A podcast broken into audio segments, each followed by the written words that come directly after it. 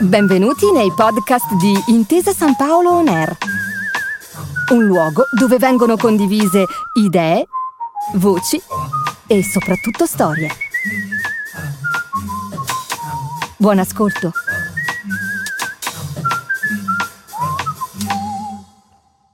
Buongiorno e benvenuti a questo nuovo podcast di Intesa San Paolo On Air intitolato L'Italia in bicicletta. Sono Martin Angioni e oggi vi accompagnerò in un itinerario ciclistico di circa 100 km, tutti pianeggianti, da Brescia a Bergamo.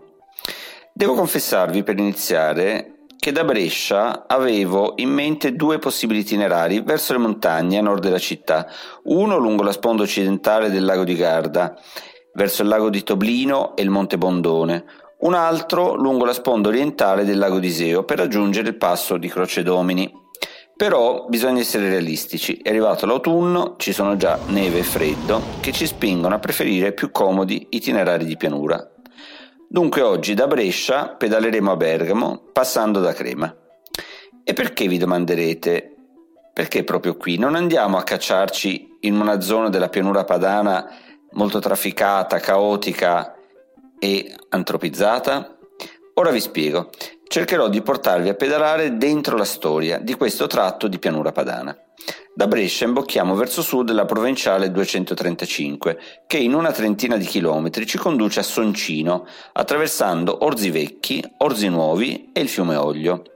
Siamo proprio nel cuore della Lombardia. Soncino è il primo borgo franco d'Italia nel 1118, cioè passando dal dominio di Bergamo a quello di Cremona, acquista privilegi che la liberano da dazi e incombenze fiscali.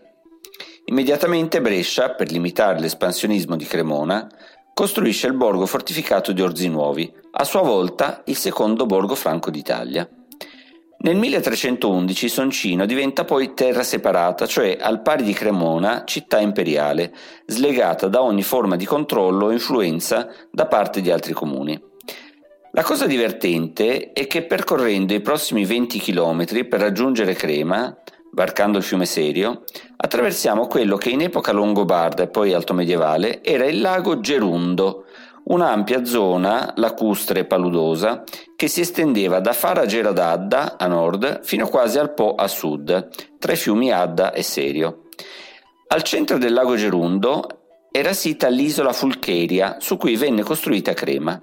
Siamo nel bel mezzo delle lotte che in epoca comunale videro opporsi Milano e Cremona. Federico Barbarossa, strenuo oppositore delle autonomie comunali lombarde, assediò e distrusse prima Crema nel 1160, poi Milano nel 1162, causando, di lì a pochi anni, per reazione, la nascita della Lega Lombarda, i cui molti comuni sconfissero poi a Legnano l'esercito imperiale. Proprio qui, in questa zona, passavano i confini tra il Ducato di Milano e la Repubblica di Venezia, visto che Crema nel 1449 entra a far parte del territorio della Repubblica di San Marco. Brescia passò Visconti, dai Visconti a Venezia nel 1426 e Bergamo nel 1428. Siamo cioè in una specie di epicentro padano, dove si scontravano nel basso medioevo le zone di influenza di potentissimi comuni e si creavano e disfacevano continuamente equilibri e alleanze, con due schieramenti, i soliti Guelfi e Ghibellini, a fronteggiarsi a mano armata. Pavia e Bergamo alleate di Cremona contro Milano, Crema alleata di Milano contro Cremona, le città imperiali o fedeli all'imperatore Barbarossa invise ai papi, Insomma, questa pianura padana fu il teatro di scontri permanenti. Una conseguenza ancora oggi ben visibile sono le tante fortificazioni, come le mura veneziane di Bergamo Alta o la rocca sforzesca di Soncino, per esempio.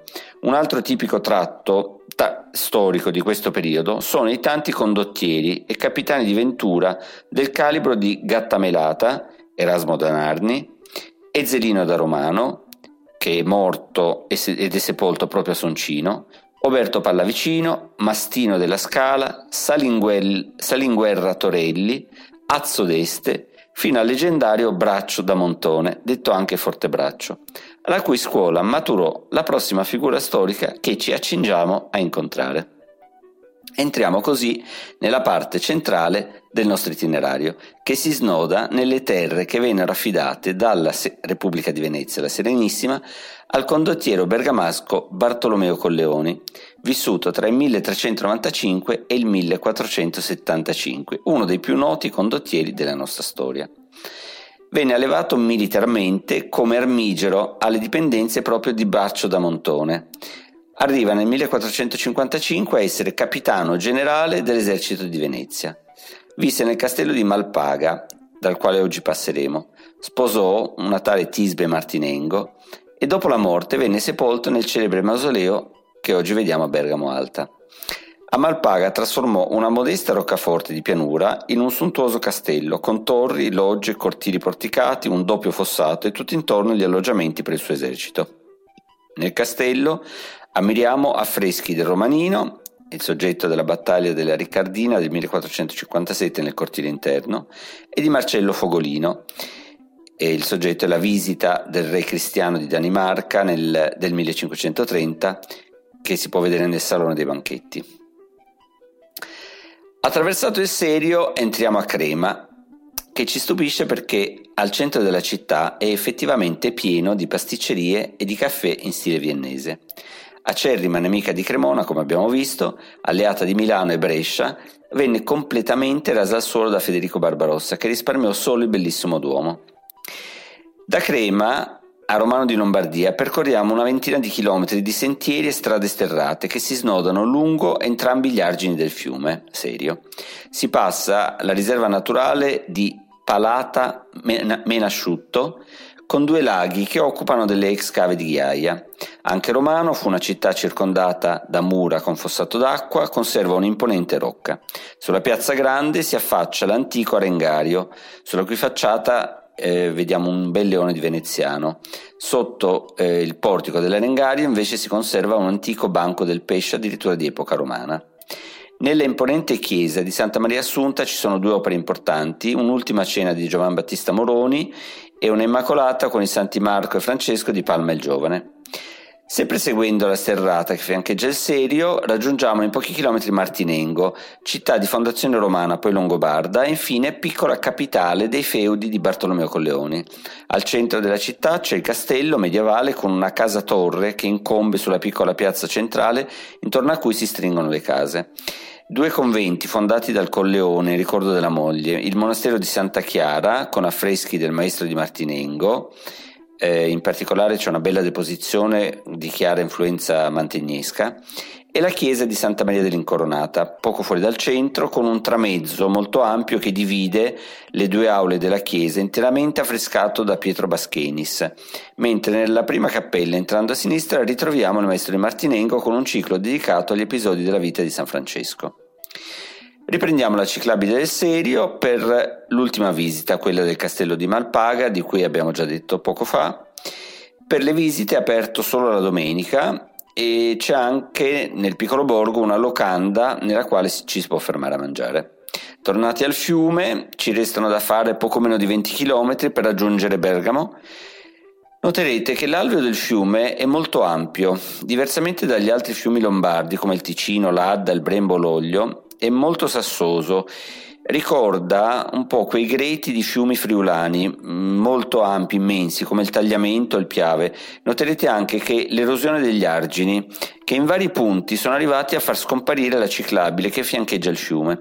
Questo fatto è dovuto al regime torrentizio del Serio, la cui portata nelle piene può arrivare a superare di 40 volte la portata minima, trascinando ogni sorta di detriti a valle, visto che diversamente dagli altri fiumi di cui abbiamo detto, il Serio non esce da un bacino lacustre intermedio intermedio, come può essere il lago di Como o il, eh, il lago d'Orta, che assolvono appunto al compito di trattenere i detriti in caso di piena, tipicamente tronchi d'albero.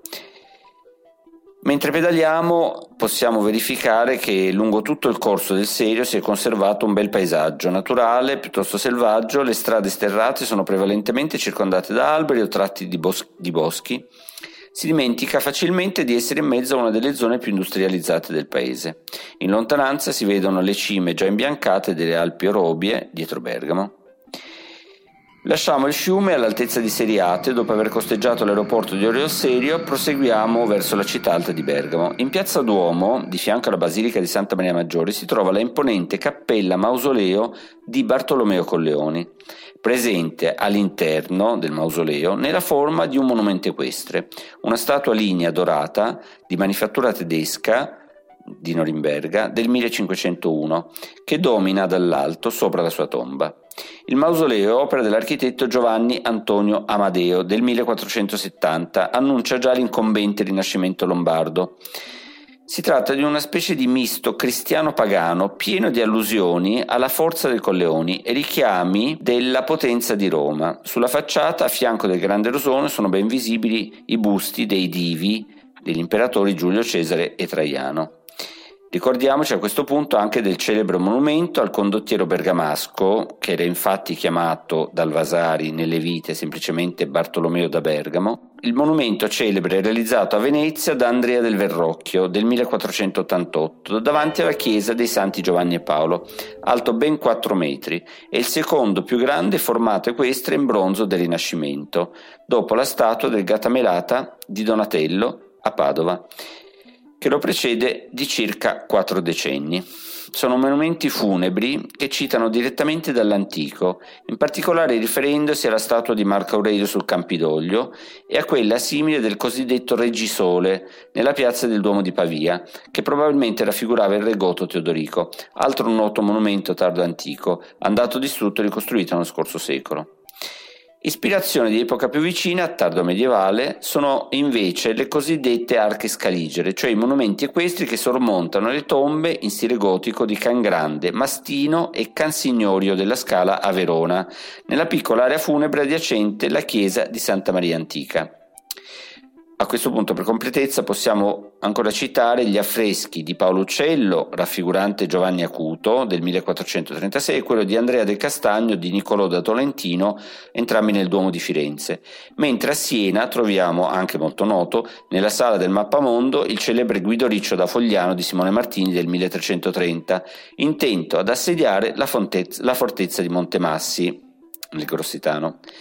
Da notare che tutti questi monumenti equestri, in bronzo o affrescati, con l'eccezione delle arche scaligere di Verona, hanno la caratteristica del cavallo con due gambe alzate, un anteriore e un posteriore, cioè in movimento, al pari dei quattro antichi cavalli di San Marco, giunti a Venezia dall'ippodromo di Costantinopoli, dopo le razzie dei veneziani a seguito della quarta crociata del 1204. Tutto questo per considerare che ormai di guerra a cavallo non se ne combattono più da almeno un secolo, ma l'impressione di forza, bellezza e potenza che proiettano tutti questi monumenti equestri è stranamente immutata. Si tratta di veri capolavori che resistono all'usura del tempo. Allora, siamo in bicicletta, non c'è molto tempo per eh, dilungarci oltre questi brevi tratteggi storici che abbiamo fatto eh, però spero di avervi incuriosito, spero che vi portino a voler vedere con i vostri occhi eh, monumenti e luoghi pieni di fascino che abbiamo incontrato e voler approfondire le mille storie che sono pronte a svelarsi lungo questo percorso. Allora, buone pedalate nella nostra bella pianura e attraverso la storia e alla prossima. Grazie per aver ascoltato i podcast di Intesa San Paolo On Air. Al prossimo episodio!